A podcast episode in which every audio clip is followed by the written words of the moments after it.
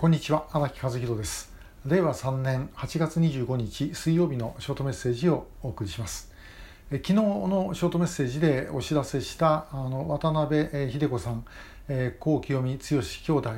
のこと。あの資料をですね私のブログに載っけてあります。で、えー、神戸の集会に直接リアルで参加された方にはお配りしたんですけどもその内容をですねあのブログで決議の下につけてありますこれまあかなり長文になるんですけども、まあ、非常にこの事件が複雑だということが分かります。で、えー、こんなこの資料の中にも出てくるんですが、えー、福留紀子さんはですねあの淀号ハイジャッカーの妻になったあの拉致被害者ですが、この福留紀子さんについてはあのユニバーストレーディングを通じてのつながりがあると直接渡辺秀子さんと福留紀美子さんに面あの面識はなかっただろうと思うんですけどもまあそういうような関係があのつながりがあるんですね。で実はこの渡辺秀子さんの事件のもう一つですねつながりのある方がおられましてでこれはですね、えー、昭和42年にあの大務町のですね北海道大務町というのはオホーツク海に面した港町ですが、えー、ここから漁に出て、えー、船ごと失踪した神谷慶五郎さんそして息子さん3人の事件がございます。で、えー、このオウムにですね一時期渡辺秀子さんも住んでいました。でえ実は神谷慶五郎さんのお嬢さん北越あの優子さんはですねえー、あの渡辺秀子さん直接知ってるんですね。えー、ということで実はあのこの間、えー、あの渡辺秀子さんの妹さんの鳥海恵子さん、えー、とですね、えー、まあ私直接なんとなくこう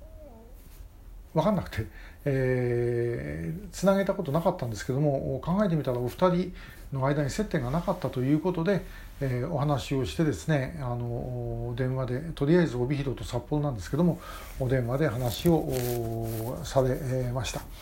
でこれこういうですねさまざまなつながりっていうのはどこでどうつながってるか、えー、分かりませんあのやってるうちにですねえっていうようなことが出てくることがあります前にあの京都でですね、え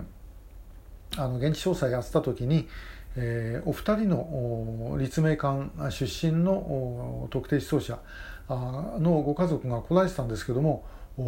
まあ行ってみたらですね下宿が同じだったと、えー、話をしててそれが分かったんですね。まあ、あのいた時期は違うんで、えーまあ、そういう意味ではあの直接の面識は当然なかったと思うんですが、まあ、そんなことがですね出てきたりとか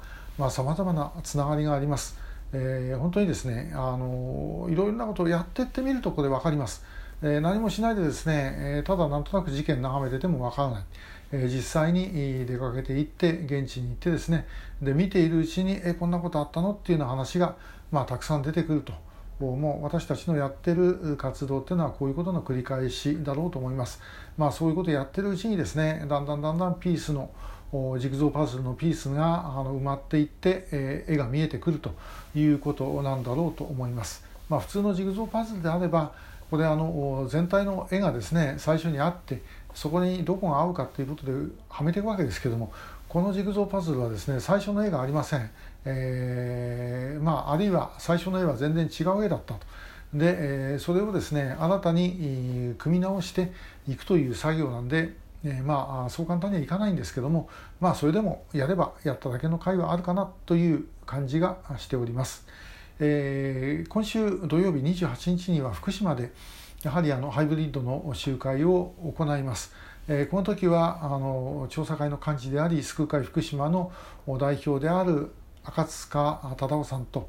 一緒にお話をします。これまたあの赤塚さんのですね、えー、これまでの調査、まあ、ものすごくあの綿密なことをいろいろやってこられました、えー、そういう話が聞けるんではないだろうかというふうに思います。えー、またそういうのを聞いていただいてですね何か思い当たることがあったらば私たちの方へお知らせいただければというふうに思います。えー、今日はさまざまな事件と事件のですねつながりについてお話ししました。今日もありがとうございました。